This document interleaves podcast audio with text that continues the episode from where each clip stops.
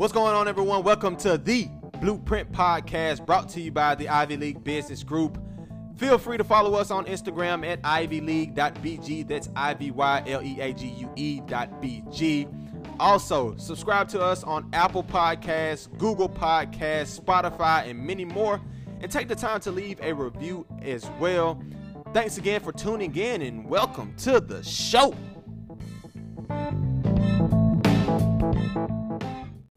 Welcome, welcome, welcome. I am your host, Quentin D. Hendry, joined by Kathy III, Alex Kilgore, and we got a special guest in the building, Mr. Jason Gibson, Mr. Pray Plan Execute, Mr.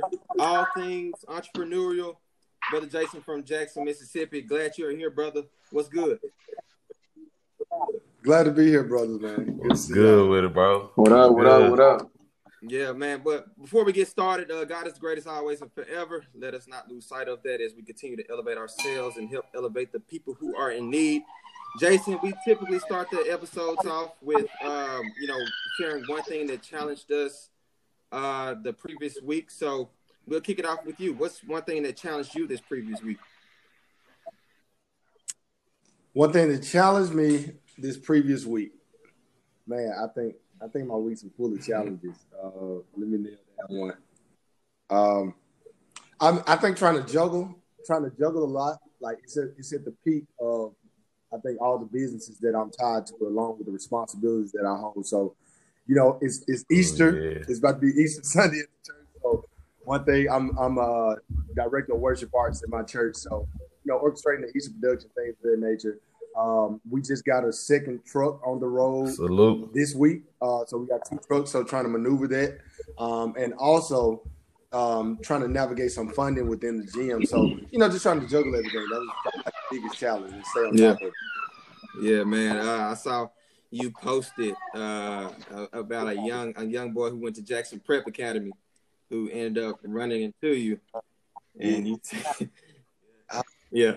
And look, that'll give you an inclination of how I justify my challenges. I didn't even consider it a challenge, but that could have been considered a challenge, man. Yeah, the dude yammed me in the back while I was driving. 18-year-old Jackson Prep student, and I ain't even I let him go, man. Hey, he needed that grace, bro. He needed that grace. I missed it, bro. What happened? Somebody rear-ended you?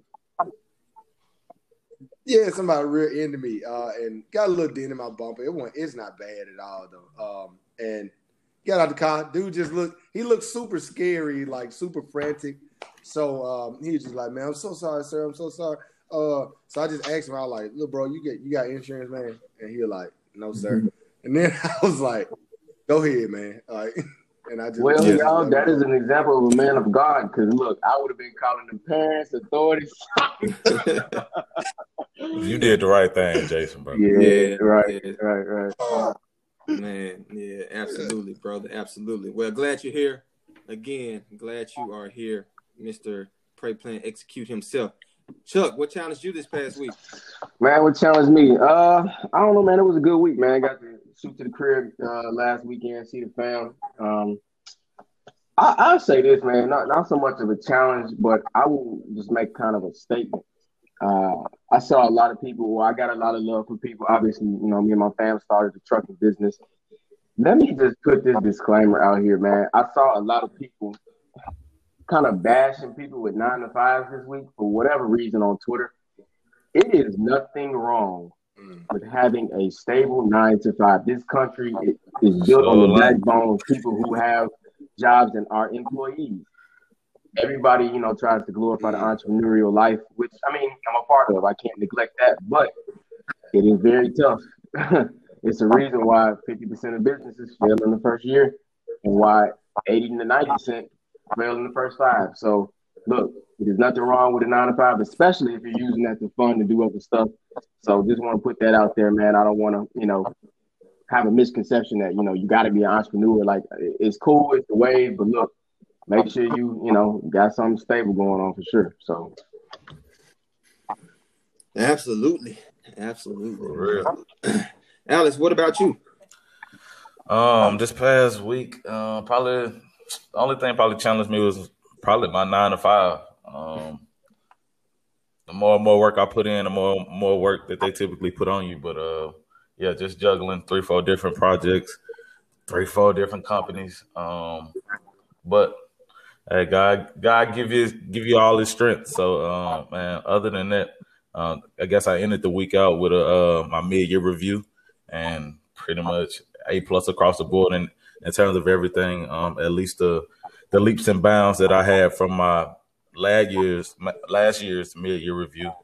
Yeah, it was just good to see like that feedback from different people that I work with that had seen the growth that I wanted to see in myself, but also that those above me wanted to see. So, so all in all, the good outweighed the bad, and blessed, and good to just be here with you guys, man. Man. Yeah, absolutely, bro. Retweet everything you said. You know, my 9-to-5 challenged me as well. You know, had to do a surprise or a unexpected presentation Tuesday morning, but everything worked out. Got some great feedback, and like you said, Alex, I went through my mid-year review a couple of weeks ago, and I, got far exceeds expectations. So, I'm just grateful to have a job and being able to grow and learn as the days and years go by, bro. So for sure. We are here, and just for everyone, Isaac is in a wedding today, so that is why he cannot make it here with us this morning. But he gives us and our listeners his blessings, and wishing everyone a good week. So we're gonna jump right into what happened this past week. It's a lot of, every week is different, but this past week was a bit strange. We're gonna start with Lil Nas X and his Demon Nikes. Just to give you a snapshot into what's it all about. First of all, the shoes have drops of human blood in them. And as I was reading articles and trying to understand it, it actually 666 pairs. I know that's the devil's worship. 666 pairs sold out within 30 minutes. So people are following this way. People, obviously, I don't know if they worship Satan or not, or they're just fans of Lil Nas X. I don't know. But Nike wanted nothing to do with it. Me neither. They actually filed a lawsuit to stop all sales from the shoe company who helped Lil Nas put those shoes out, man. So just share any thoughts that y'all have in regards to that. Jason, definitely interested to hearing your perspective on these Demon Nikes, and I personally hope that this is not the start of something new, but just interested to hear your thoughts. Demon Nikes. But man, to be honest, of course I've heard it in passing. Saw a few posts in passing on social media. I didn't keep up with it. I guess I don't know. I didn't read deep into it. Just because, man, I don't try to give things like that any attention. But I will say, man, my biggest thing is the level of impact that it has on the generation coming after us. I just happened to be on a live stream of a girl who is in fitness, and she was doing like a little talent search this past week. I think it was like a day or two after. So she had people coming on singing a song or whatever, just expressing their talent, rapping, whatever they do. And it was some kids came on there. Man, they couldn't have been on 13, 14 years old. And she was like, "Y'all gonna sing a song for me? What y'all gonna sing?" And then they was like, "We're gonna sing Lil Nas X, whatever." And then she was like, "What? I don't know if I want that on my line." They're like, girl, we sliding right down that pole with him." And I went to look at the pole, and apparently in the video he's sliding down a pole going into hell. What? It's like, damn, like, yeah. I mean, this is really becoming a wave like this. Like, and it's like these entertainers really have this kind of impact on our youth. So that was my biggest quarrel, I guess, with it. Like, so. No real thoughts. Just definitely evil. Alex, I saw you look up to the Lord. Lord, forget them, for they know not what they do, bro. I swear. Right. Hey, just little stuff like this. Just I don't know, growing up in church my whole life and you hear like the different stories and phases that the people went through in the Bible, and it just be like, hey, when people really say like, hey, the Lord coming back, hey, little small stuff would be like this where like in the Bible where people would like go above and beyond to do stuff that's against Christ or stuff that's Satan worship. And it's just like, those are always, every time I've seen that in the Bible, it was a precursor to something else. And I hate to go on that tangent about like the Bible, religion and all of that. But it's just like, man, like when people start doing stuff like that, it just kind of make me fearful, but it also made me be like, nope. It just made me want to get closer to God and just say, just continue to cover me and don't allow none of that stuff to negatively affect me. And it just like kind of just personally just want to make me want to get closer to God. And man, I don't even know what to say about it. It's just crazy, bro. Yeah, man. And also, man, I think I will say what I did like about it is I always like things that stimulate conversation and that kind of floor to the Christian community to answer questions that people have been neglecting for so many years. So that was one thing I liked about it. People got on Facebook and started talking about stuff like, well, how can y'all believe in God? And he was the one that created the devil, and he's the reason for evil. So I love those kind of debates. I love being apologetic type debates. So that's the one thing that the one positive I would say comes from that situation, that it kind of puts the ball in the Christian community's court to defend the faith. And the Bible speaks about in terms of the Apostle Paul defending the faith wherever you go. Yeah. Chuck, what you think? Man, you want to put any thought to it? Yeah, I honestly was kind of like that. I didn't really go down a rabbit hole on it. I saw it, but answer this. So Nike stopped the sales, or some other company sued Nike? No. Nike filed a lawsuit against. So it's a company. It's called MSHBC. A customizer.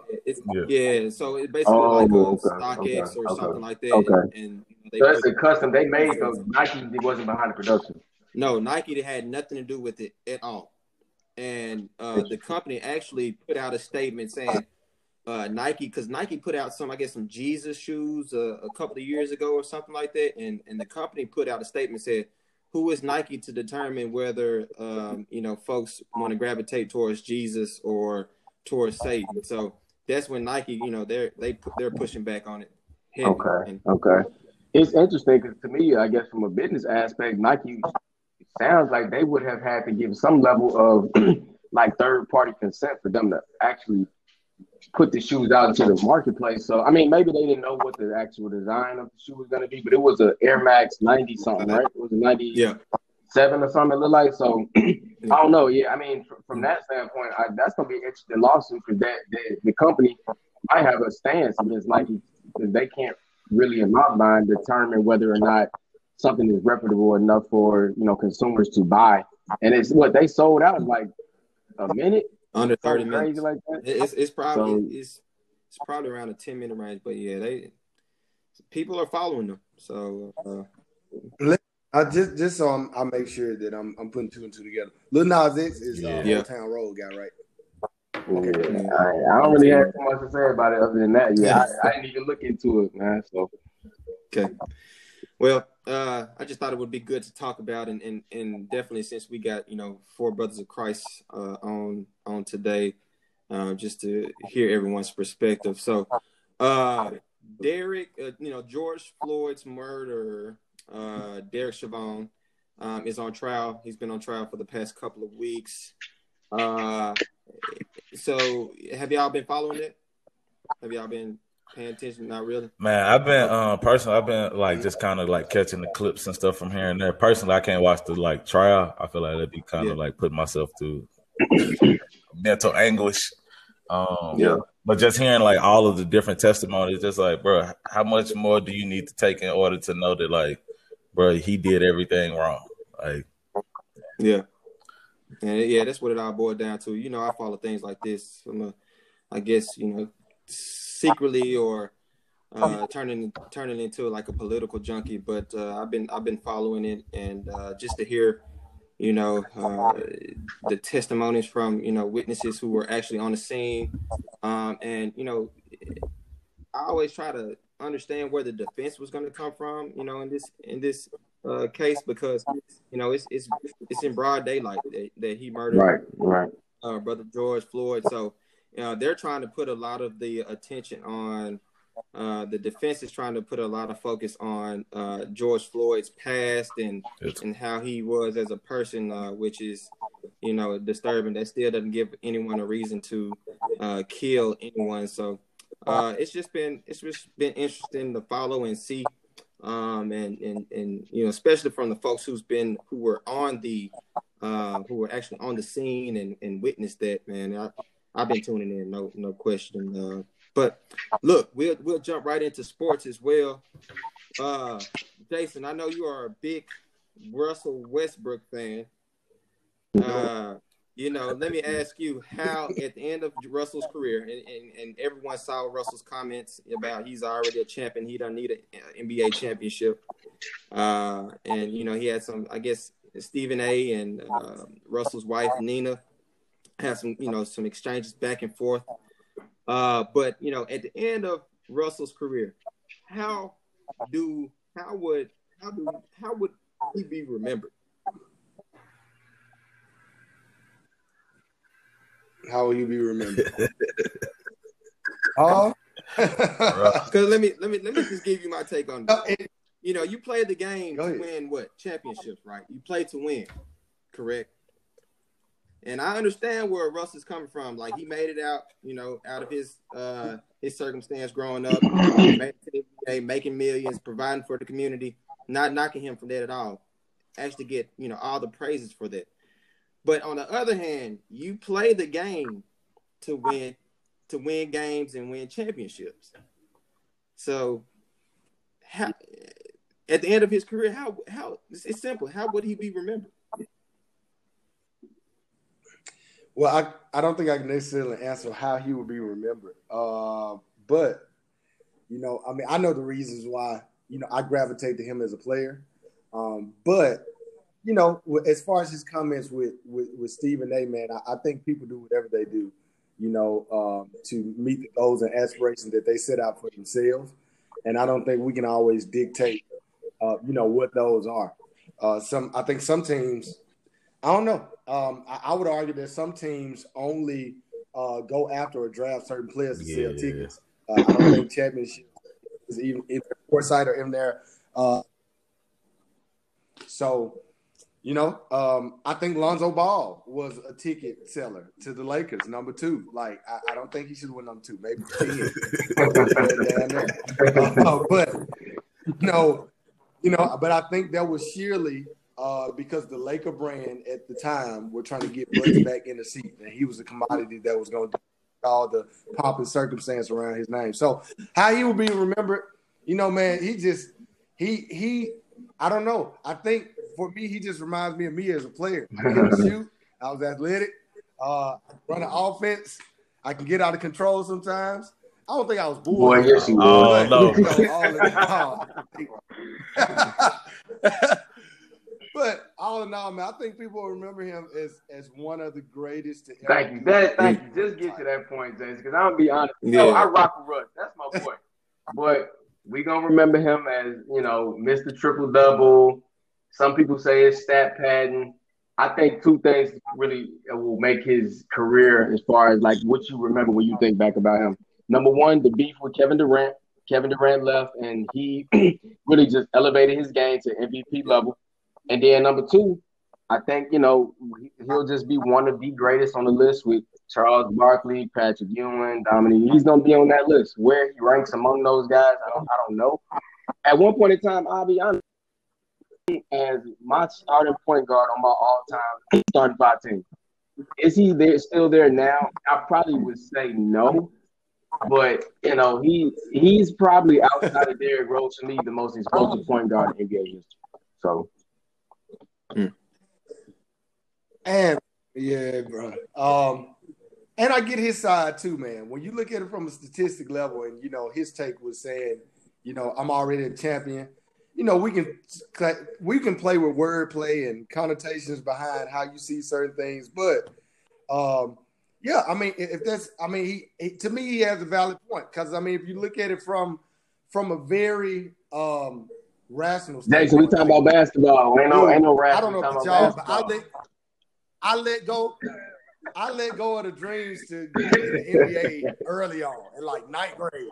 I knew it because I was looking at the probabilities. Like, what is this, 60 spots a year? And you got millions of dudes who have been the best their entire lives, but they still don't qualify. So the people who do make it, I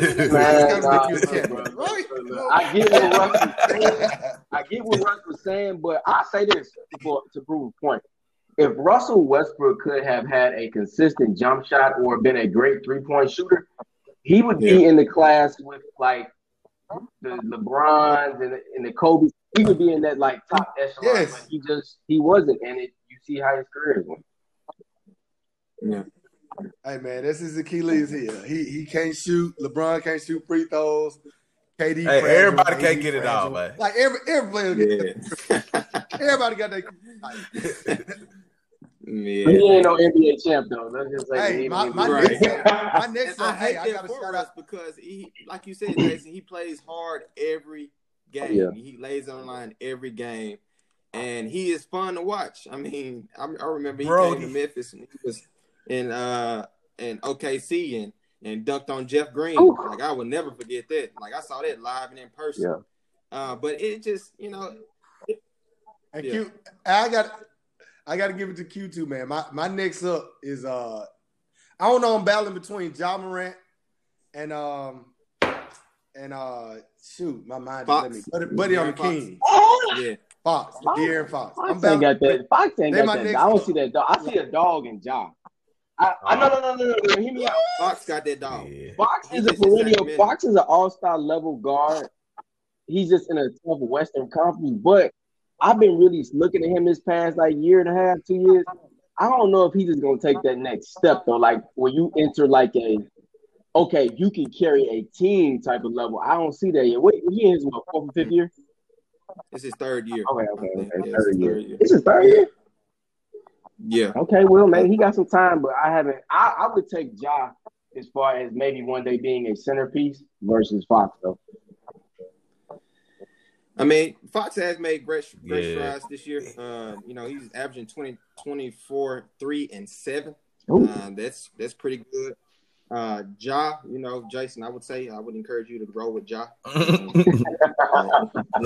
Humble bias. I know how I feel about those Memphis Grizzlies, and Ja is proven to lead a team. The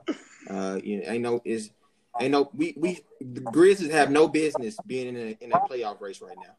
Just by the current makeup of roster that we have, and that's all credit to Ja and Jonas Valanciunas and a few other guys, but it's led by Ja. Let's not get it twisted, man. But speaking of Russ, his old partner in crime, KD, who had made headlines this week. The NBA fined him $50,000 for the DM exchanges with Michael Rapaport. Basically cussing them out, talking bad to them. Chuck, I know you are super critical of Kevin Durant, man, but what do you think about this whole situation? Okay, I'm gonna be subjective for the first part of this answer because at first, y'all know I don't like Kevin Durant as a person. Love him as a player, don't like him as a person. How he kind of behaves and carries himself. But after kind of taking a step back from the situation and kind of seeing the motive with Michael Rapaport and kind of his track record as well, he shouldn't have aired out those private DMs. That was really, really petty.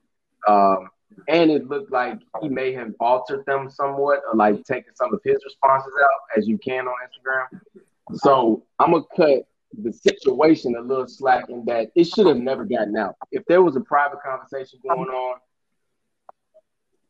everybody has said or had choice words in private that they would never repeat on a public forum. So none of us are outside of that scope.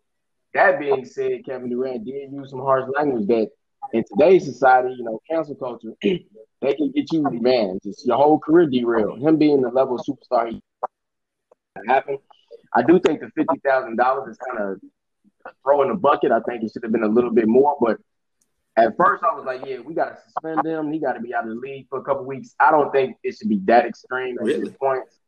Only reason, because if you look at the record of some of these type of things. Look, let's look at it. When you talk about using some of the words he used, like, let's just put it in perspective. What if Michael Rapaport had to use, or a white player uses the N-word in DMs and we see it? What would our response to that be? Do you think about the LGBT? I see your point. Yeah, he called him pale, right? Yeah, I mean, he was using the. I think he dropped the F. I ain't gonna say it on air, Jason, but. I mean, he just was using some choice language that, number one, it was offensive to the LGBTQ community, and as well as you could say he was being misogynistic as well. He kept calling him the B word. He mentioned his wife. He called him a obscene word that would be offensive to anybody who's gay. And so my only point of that is, at first I'm like, well, if he had used the N word as a white man, a white player in somebody's DMs, we would have been calling for his job. I mean, look what just happened to Myles Leonard. You know what I'm saying? Playing Call of Duty, he uses an anti-Semitic word, and shoot, his career might be over with. So I think we can't pick and choose, you know, what we kind of take to the bank as far as holding people accountable for. The only reason I'm cutting him some slack is because of the way it came out. Dude airing it out because of the DM, that's just – he's a reporter. He was trying to generate a story. That's just – that's childish, and it shouldn't have happened. Yeah. Yeah, and I didn't think of it as, you know, he probably took out some of the messages that he sent to Katie as well. Because I was looking at the thread. KD was going. It's weird, yeah. It was weird. Like you could Rapaport tell had like one response, yeah. So, I just hate it for KD, man. I want to like KD so bad. I'm a fan of his game, like you said, but it's just situations that he puts himself in. It's just like, why, bro? Why? Hang up with LeBron staying out of the way. You know, you don't have to make any. Private accounts to talk shit to folks. Like you don't have to do any of that stuff, bro. But you know, but one thing about KD, I guess this is something I like about him. He doesn't care. He's gonna be himself, and you know, he's emotional, but that's him. You said what? It is easy not to care and keep that same energy when you work 300 million. Yeah, true there. Alex, you got anything to add, bro? Nah. Rich people problem. That's all I would say. Hey, but not really though, bro. Not really though, bro. If your job started you saying some stuff like that, it'll be some repercussions. True or false? You're right. It's just the way that it came out. It's just like, bro, both of y'all talking bad about each other back and forth. Bro, if you just want to get your little 2 seconds of fame, just say that then, bro. Right. Yeah. Right. Yeah, Rapaport didn't have to do that. I don't know. Well, he probably did have to do it just to get some attention. Who knows? He may be launching a book or something in a couple of weeks. So you never know what folks' intent may be, man. But we're going to move straight into the MLB. You know, breaking news yesterday. Major League Baseball decided to take the 2021 All-Star Game from Atlanta in response of the new Georgia voting laws. A new location has yet to be announced. Where it hurt. As a former baseball player, high school baseball player, I love this. Love it. And I am shocked. Right. We talking about one of the most conservative sports in America. Right. And for them to do this, I think it's huge. And, you know, hopefully this has a positive effect moving forward as far as, you know, these, you know, large corporations, because MLB is a corporation, really holding these lawmakers and legislatures accountable, man. So big shout out to the MLB for that big move yesterday, man. If no other thoughts that happened this week, man, Jason, we got you here, man. This is a time where we share the blueprint. Certainly looking forward to seeing how you know, you manage your faith and entrepreneurship. So, you know, just start off, you know, we all met at Jackson State. I know all of us met at Jackson State, man. Just start off by sharing what made you choose Jackson State. Family. Man, it was, of course, I'm a native of Jackson, and man, my entire family went to Jackson State. Mama, daddy, sister, brother, grandma, granddaddy, aunt, uncle, like everybody. Man, that's love, bro. That's love. And you started off in community college first, correct? And you were playing basketball. Yeah, I went to Holmes Community. I went to Holmes Community College on a basketball scholarship first, then left there, played, and then went to Jackson State. For sure. Now you a big time entrepreneur. One thing I remember, you took a trip to Thailand a few years ago. And, you know, it stood out to me because my therapist actually recommended that I go to Thailand to, you know, get inspired and be in tune into, you know, nature and people. You know, how did that trip inspire you? And it just seems, you know, I could be looking at this too deep, but it seems like when you came back from that trip, it's like you just took off. You know, everything. Dude, I've never thought about that. That's kind of right, though. Yeah.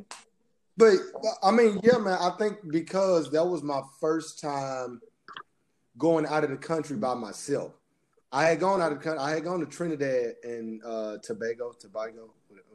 Yes, I went to Trinidad, but it was on a mission trip, and this was my first time going by myself. So I had a lot more autonomy and freedom to, you know, just kind of experience how I wanted to. So, you know, anytime I get a chance to go to that extent to somewhere else and engage different cultures, engage different moral compasses, like it's always a great experience. Like the dominant religion there is Buddhism. I don't even think they knew what Christianity was there. Like, so that was a shocker too. So, I mean, it's just like, I think that was, now that I think about it, it was after that trip that we opened the gym that was after that trip, because that was 2017.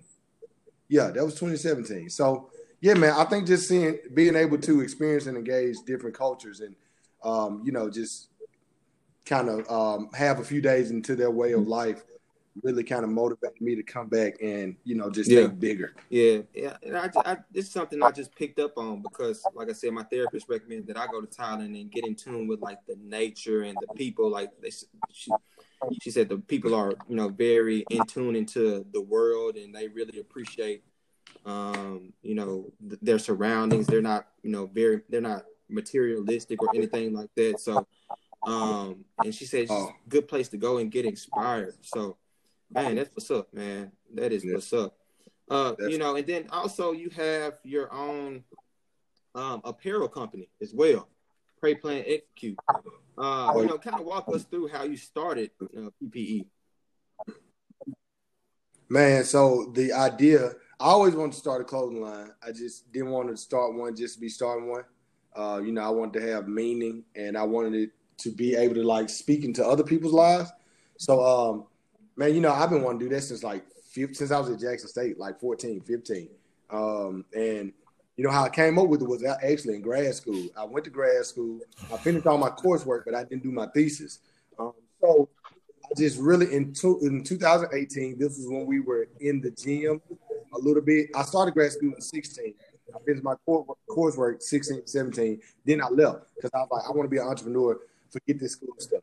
But around the end of 2018, like, really the Lord really started prompting me to finish a lot of the things I started. He was like, man, I was in prayer one night, and, man, I heard it so clearly. He was like, man, Jason, I put your hands to a lot of things, and you didn't finish them.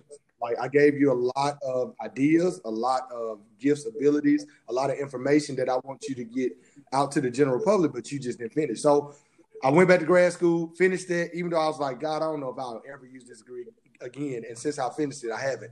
But, you know, when I was in the end of grad school, I was just trying to figure out, because I couldn't be motivated. I was like, man, I cannot finish this thesis. I don't want to write 60, 70, 80 pages for nobody and have I did not want to do it. So, man, like once again, in prayer one day, I was just like, man, Lord, you got to help me finish this. Like, you got to give me some kind of motivation, some kind of encouragement to do it. And when I came out, I was writing notes down, and I was like, bro, I done prayed, man. Let me put a plan together, and then I'm going to just execute this plan. Now I was like, Pray Plan Execute. Dang. Yeah. I liked it.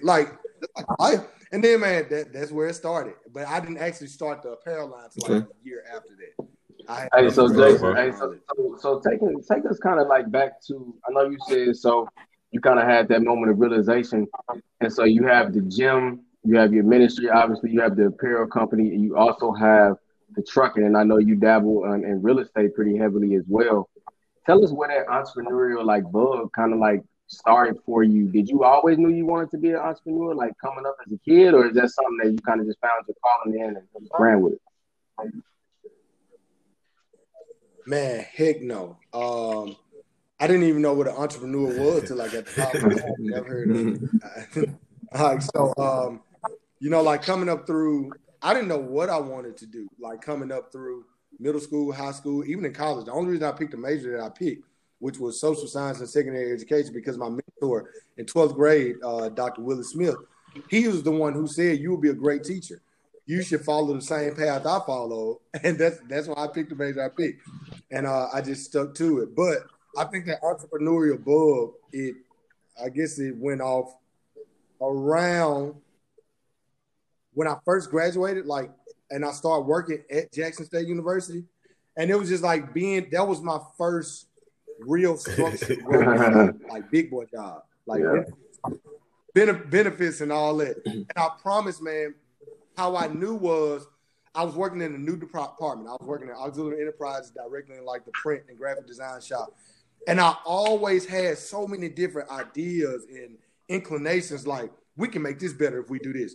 That'll sell if we do that. Like, we can, but I can never implement them because y'all know the chain of command, like, especially in very political and hyper-structured environments like that. They don't give the bottom feeders freedom like that to maneuver how they want to in their creativity. So it was literally like something trapped on the inside of me that I could never let. So, I mean, after about a year or so into that, I was like, bro, I got to quit. I don't know what the heck I'm going to do. This is before I even knew a fitness was even like, I wasn't interested in fitness. I ain't know nothing about trucking. I wasn't in real estate.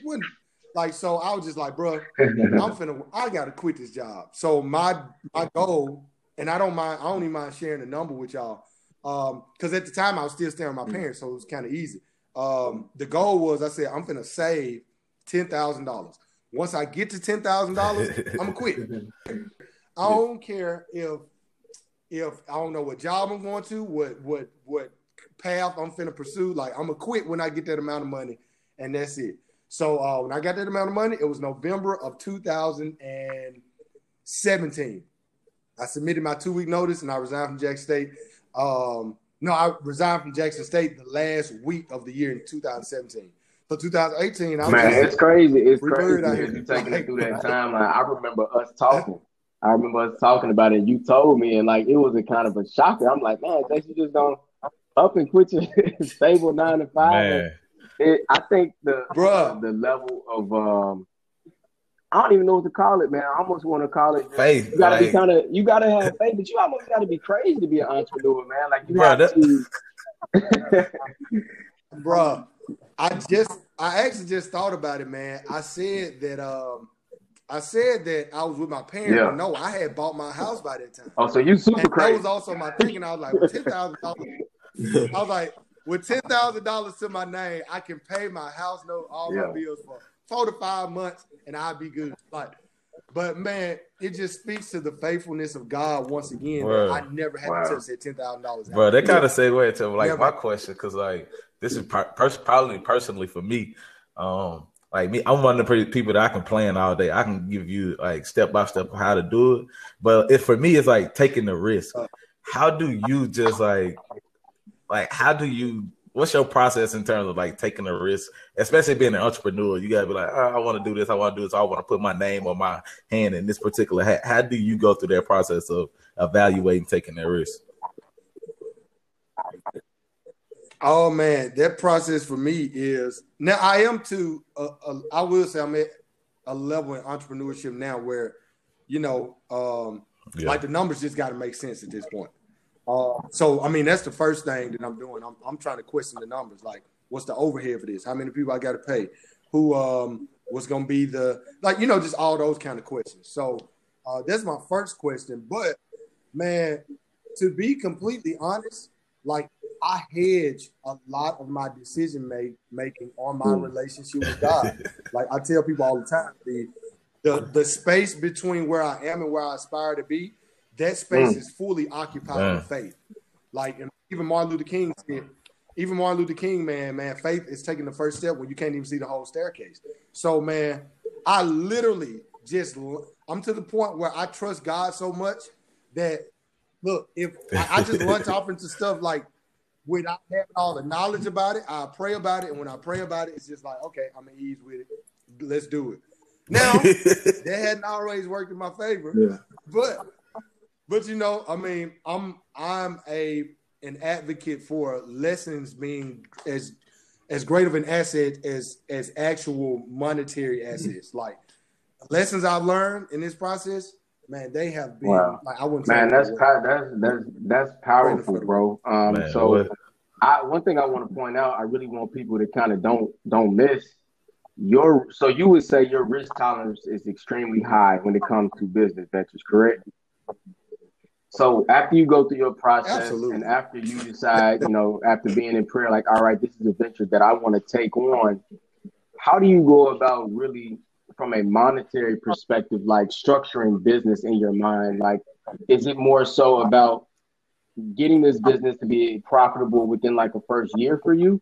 Or are you more of a vision seeker where it's like, all right, I'm comfortable with not living off of this, you know, this baby, this business, and you structure your lifestyle around only eating off of, you know, a portion of what you make? And the reason I'm asking that for people is because as an entrepreneur, man, you can, it sounds glorious, you making all this money in the world, but for the first usually 5 years, you're just pouring all that back into the business. And so you're involved with so much stuff.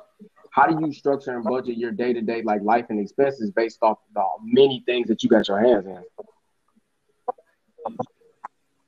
Man, well, it's to the point now where, and I think all y'all know this about me, I don't live a lavish lifestyle at all.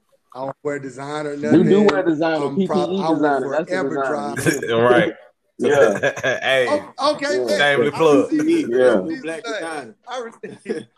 But I mean, like y'all said, bro, if y'all see me out, I'm probably gonna have on some of my own brand. But, man, shoot, I just was gonna mention something about the Toyota. Oh yeah, yeah, and that's another thing, bro. I'll probably be driving a Toyota or a Honda the rest of my life. Yeah. Just because they're good cars, they're fuel efficient. Absolutely. They never break on me or anything like that. But I think a big thing is it's to the point now that because I don't live a lavish lifestyle, my salary in ministry at my church and the gym, like we're over 3 years in business now. Of course, congratulations, by the way. Congratulations. Oh yeah. So between the gym and the church, that pretty much like handles my monthly expenses, handles everything. So whatever I make on top of it, like it's literally going back in the bit. Like trucking, we are 8 months in now, bro. Haven't received a dime, and I don't plan on, I don't plan on receiving a dime at least for the first year. So even with the apparel line, I've had my apparel line since August of 2019. It is April of 2021. I've never paid myself a dime out of it. So, you know, I think as far as how I structure those day to day, man, I have this pool of finances over here where this is how I live my life, and whatever comes on it, it's already understood, Jason, like it's going back into business. So, because I just think everything that God has attached me to business wise, I think at this point I'm settled. I don't think outside of the stock market, me and you talked about that, Chuck, but outside of that, I don't think I'll start anything else right now because I think everything I have right now is a multi-million-dollar company. It's just how the freak do you get it to that level? Mm-hmm. So yeah, man. That, I mean, that's pretty much how I structured it in my mind, like with just that understanding that whatever I make with this, and some I'm also into now is private lenders through friends and family. Y'all will be amazed how many friends and family got that bag. They want something to do with money. Yeah. That if you go to them and be like, Auntie May, I got a business idea. I got a business idea, and I promise you, if you give me $25,000, I will pay you back over the course of a year and a half, 2 years, 1 year, whatever it is. And, bro, that will do you a whole lot better than paying these astronomical interest rates for these with these different banks, with these different because I've had a family member to loan me $10,000, and I just had to pay their $10,000 back. They didn't give me an interest rate. They were just like, Jason, that's what's up. Like, so I'm gonna give you this, but we just don't ask. I'm calling everybody at this point. Uncle June, hey man, I know you just can I get? I'm good for it. Hey, but let me clarify something though, and get you a little more detail for our listeners.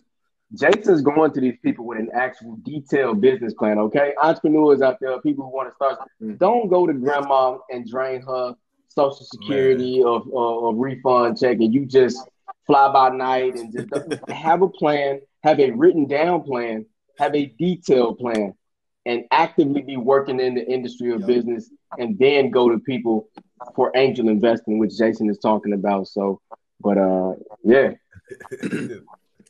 man, that is exactly what I do. I go to them, and when I go to them, like I can show them this because I think Chuck, me and you talked about this. The thing that I'm expanding PPE in is a studio, PPE studio, which would be a space for photographers, videographers, creatives, but it will also be where I house my apparel. So, I mean, I went to, my family with those numbers, like what the building is going to cost a month. This is going to be my overhead. This is what maintenance is going to be. And, like, that detail-oriented plan, security, like, it just gives people that much more ease. Confident they know that you already did your checks and balances, being able to, he see what all that could potentially happen. He basically, you went through the whole process, and it's like, oh, okay, it looked good. Yeah. That confidence. Man. Yeah, Jason. That's a blueprint. For real. That's a straight-up blueprint. Now, going back to the gym. Explicit J3, you mentioned, congrats again on celebrating. J Mo, JJ, shout out to y'all. Shout out to our brothers, man. Yeah, shout out J Mo, shout out JJ. And speaking of them, those are your business partners, also close friends. But what piece of advice would you give folks who have business partners, and what are the things that you need to have, I guess, some type of patience or y'all totally different. Just being able to operate with other people. All three of y'all totally different. Man, I think. Oh man, what advice would I give people who are going into business? One, man, just very cut and dry piece of advice. Be careful about who you're going into business with. Make sure. These are advice I would definitely give people. Make sure that people who you're going into business with are not solely dependent on what y'all are going into business for as their sole stream of income. Okay. Because the fact of the matter is, like y'all not, like we just talked about, you're not going to be able to pay yourself when you first get started. Now, there's a possibility for everything. Like, you can just do thousands, millions in the first month. To God be the glory. You're great. But and most often than not, like, man, you're going to have to dump that money back into business for different reasons. So I would just say, man, the people you go into business with, don't allow, make sure that that's not their source, or they're not dependent on their sole stream of income or way of living. Outside of that, like you said, man, it requires an extreme level of patience, especially like Alex just said, man, we are three completely different individuals. But I think it's something to be said. And one of my favorite scriptures, count it all joy when you fall into divers temptation. For we know that the trying of our faith works patience. And then it goes on to say, now allow patience to have the perfect work. And I think the difficulty for most people going into business is They allow their faith to be tried, but they don't allow it to have its perfect work. And that process of it having its perfect work is the process by which you learn more about yourself, you learn more about your business, you learn more about what you're willing to what you will and won't tolerate. And in that process is when you can really gauge the potential in this business. So yeah, man, it does. It takes an extreme level of patience, but it still takes that level of patience because, as y'all said, once again, we are three complete. But y'all make it work. Y'all make it work, yeah, bro. Right. I love it. Oh, yeah, definitely. Oh, yeah, man. Yeah, it's clearly all three of you all bring different levels of value, obviously, with, you know, J Mo's background in athletics and collegiate sports, JJ's, you know, social media presence and following that he can bring from a training perspective, and then your business savvy and, you know, your business acumen is elite. Yeah. And if anybody doesn't, nobody else has the question, I really want to get this one in. Man, bro, how do you manage your time? Like, you're involved in so much stuff. Like, I was just going to ask, man, like, what's the day to day? You up at 3 a.m. and you going. Like, how do you manage your time? Man, I would say the first thing that I just started doing, man, and I think social media does the biggest job at, like, promoting this agenda or promoting this narrative that, man, no sleep. Like, you got to grind until, like, you got to lose sleep, which is true to an extent, but I'm really at that place where I try to manage my 24. Like, so I prioritize rest. Like, Chuck will tell you, like, my phone on do not disturb at 9 o'clock. And unless you're important, like, or somebody I ain't heard from in a minute, you know, it's boundaries to that. But, you know, it's on do not disturb at 9 o'clock. I'm usually sleep by 10 every night. And I'm usually up. My alarm goes off at 3:45, and I'm up. I'm at the gym by 4:30. So that's the first thing. I would say prioritize and rest because you want your brain to be able to operate at its greatest capacity, especially doing what I do, working with numbers and logistics and details all day. And people, yes, people. Every day you have to – your brain has to be rested, like, so you can do that. And the other thing, man – I would just say, man, I try to stick to my schedule. Like, I can, if I have my planner right here, I would show y'all, like, my schedule is really detailed. It's wake up 3:45, train 5 a.m. to 8 a.m. Breakfast 8:30 to 9:15, devotion 9:15, 10 o'clock, mental break 10 to 10:30. After that, lunch meeting 11:30. Like, so I try to stick to my schedule, and I even leave time in that schedule, like. Return calls, 10:30 to 11 o'clock. Or if I'm in a position where I go ahead and answer calls, like, you know, I just try to cut those down as much as I can and not just have us just be rambling about stuff without being rude to people. So, yeah, man, that's what I would say, man. Rest and, you know, just how did you get to that point? Did you, like, read a book or it just, like, came, like, trial and error over time? I mean, it was figuring out what worked for me, and I think that's what happens to us, man. A lot of us get on social media, and you think that I got to be up all night to get 3 hours of sleep, and niggas be up at 1 o'clock in the morning doing nothing just to say up grinding at 1 o'clock. Like, nigga, you ain't go doing to sleep. You just sitting up at 1 o'clock to be on Instagram and be like, and take a picture of your scary hours. Come on, scary hours. Like, no, you can. Yeah, scary hours. Like, you can absolutely be doing that at 7 a.m. in the morning. And, like, bruh, but I just think we don't manage our time. And I'm still getting the time management thing, but also something for me that I don't have to deal with, that all of y'all have to deal with. Hey, I was going to tell you that when you was talking about the money part and you had. Like, man, that's the thing. I don't have any kids right now. I don't have a relationship. So it's just like, and, like, I'm in a pretty structured family, so it ain't like I'm working hard to, like, take care of my parents, stuff like that. So it's like all those issues, man. I'm just fortunate enough to, like, well, not marriage ain't an issue. Ladies, you heard it first on the Blueprint podcast. That's the key right there. No, I'm just kidding. Go ahead, bro. Hey, bro, I'm getting engaged. That'll be part 2 of this episode.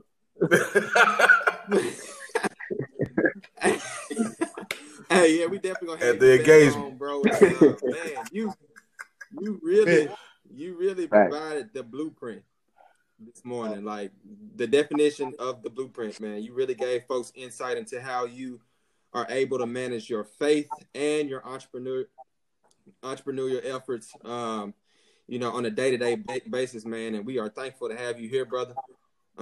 Really appreciate you for sharing your perspective. How can folks contact you?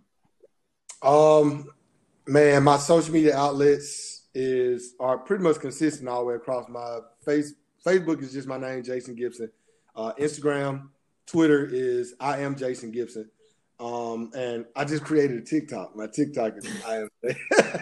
It's I am. He Jason got their biggest flex on too right now on IG. He going up right now. Right.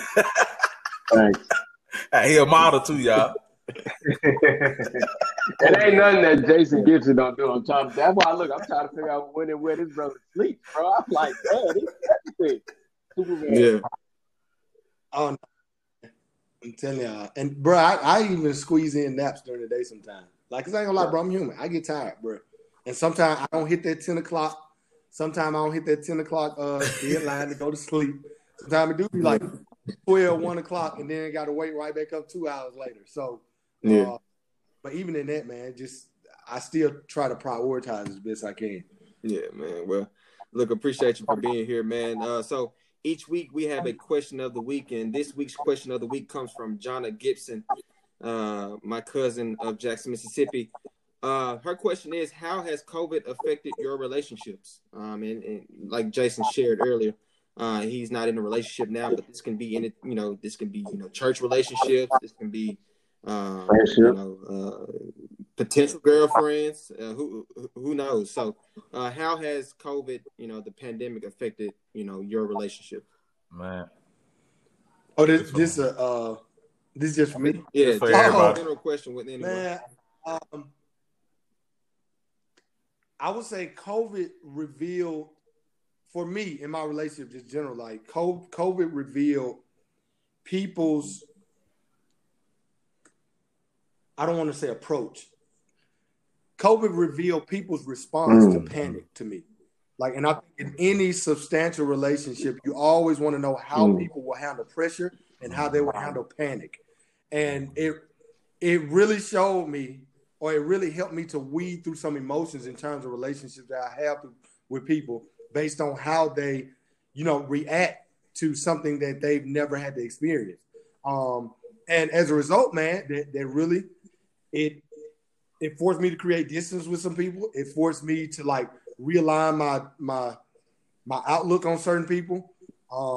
So yeah, that's basically what it is. It showed me how people respond to panic and what was the other P I said? Pressure. Pressure.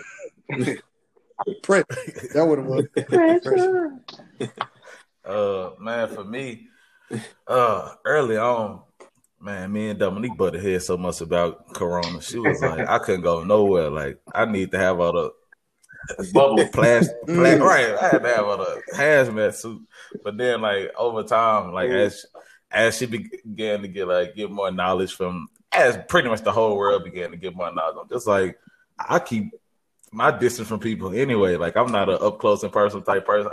Give me my personal space. So that's always been me. So it's just like, man, just put a mask on.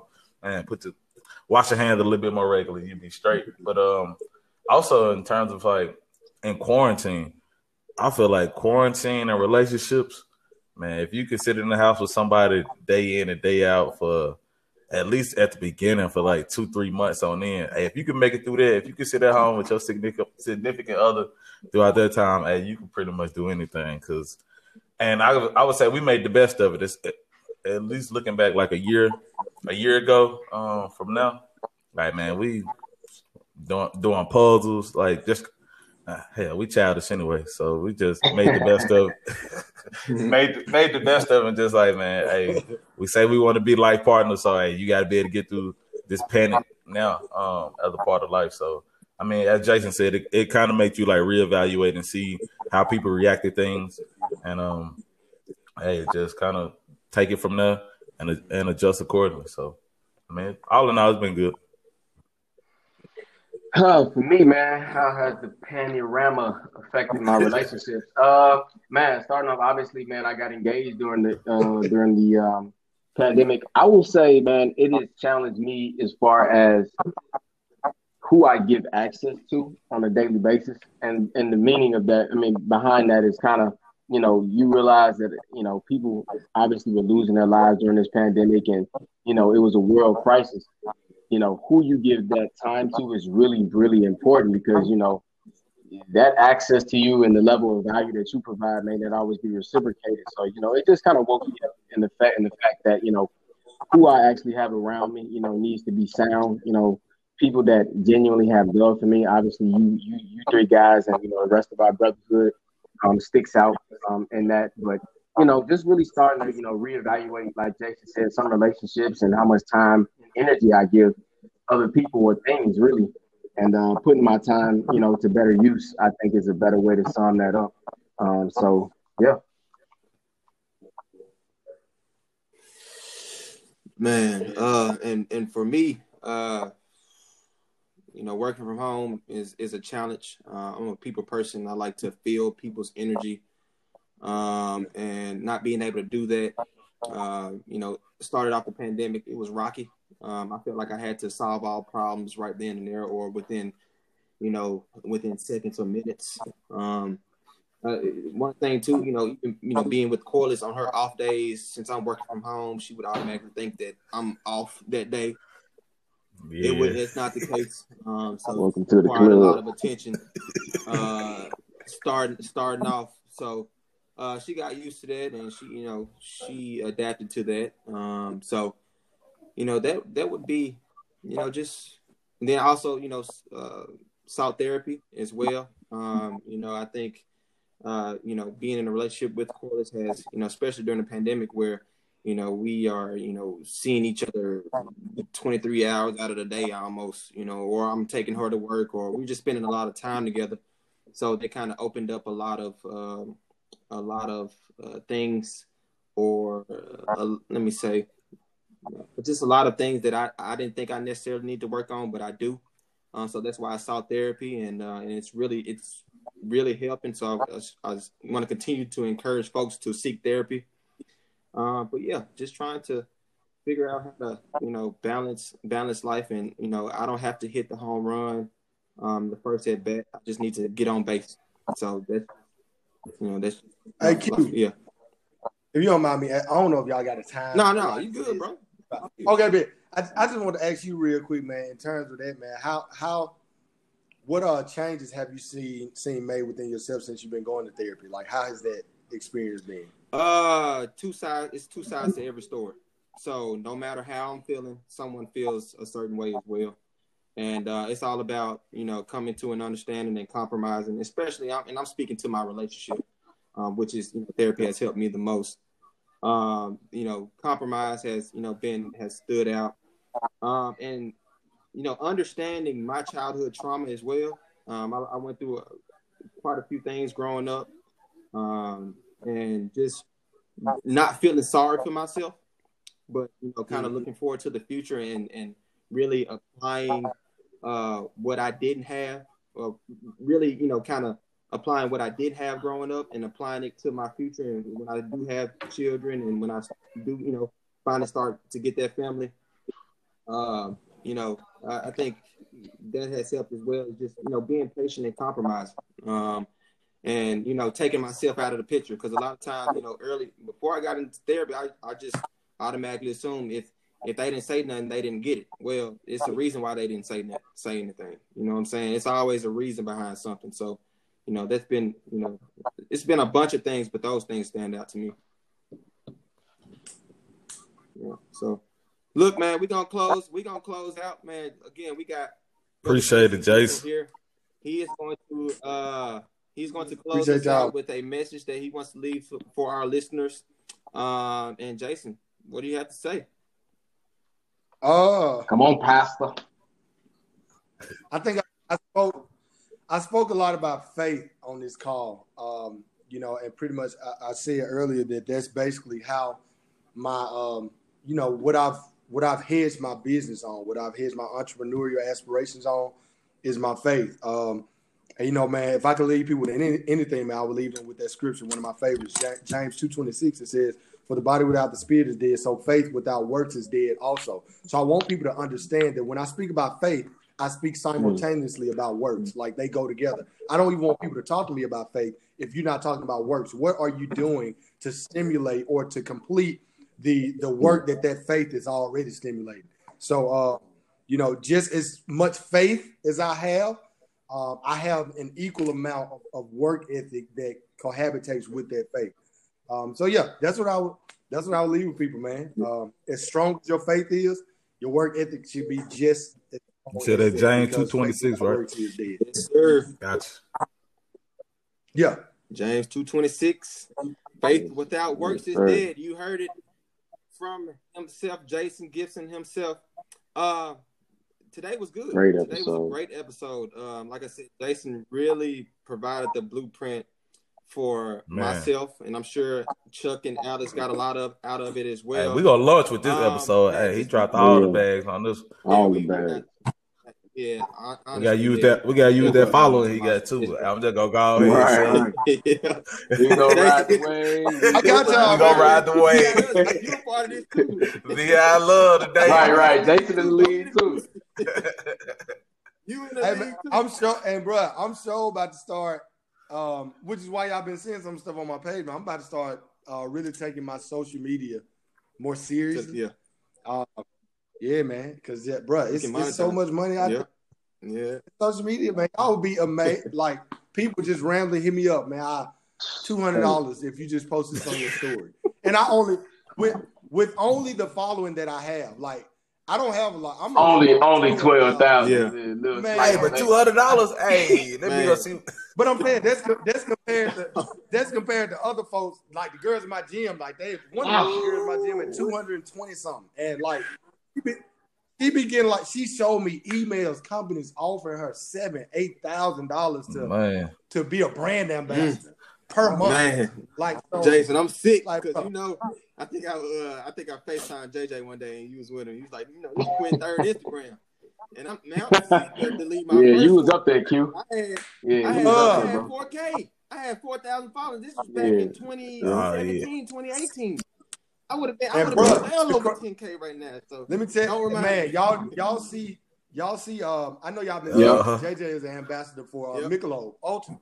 So this was the thing with that. So they hit me up. They hit me up to offer the same. And y'all know JJ got double, triple the following that I got.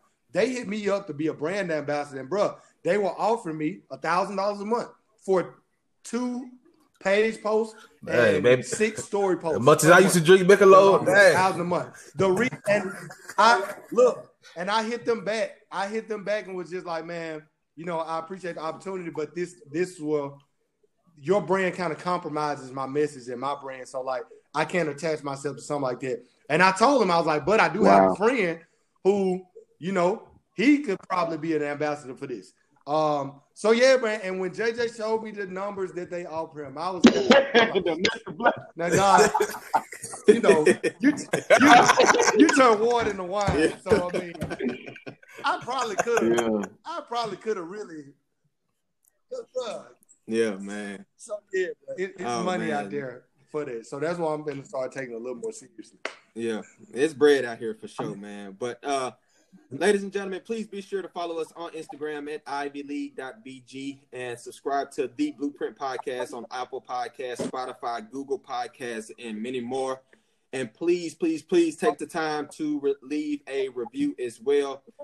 Before I leave, I just want to give a big shout out to the head coaches of the women's basketball teams at South Carolina and Arizona, being the first two black head coaches to coach in the Final Four. It would have been the first two black head coaches to coach in the championship game if it wasn't for those blown layups by a couple of the players, man. But big shout out to them. And, you know, also, man, just want to, you know, again, I'm a political junkie. Just want to give a big shout out to the Biden administration, man, adding nearly 1 million jobs to the economy in March. I think that says a lot. And the unemployment rate is down to 6% as well. So things seem to be getting better, and we appreciate. Beat them Jaguars today, JSU. Right. Oh yeah, definitely. And spring homecoming game next week. Yes, sir. Looking forward to that. But if nothing else, next time.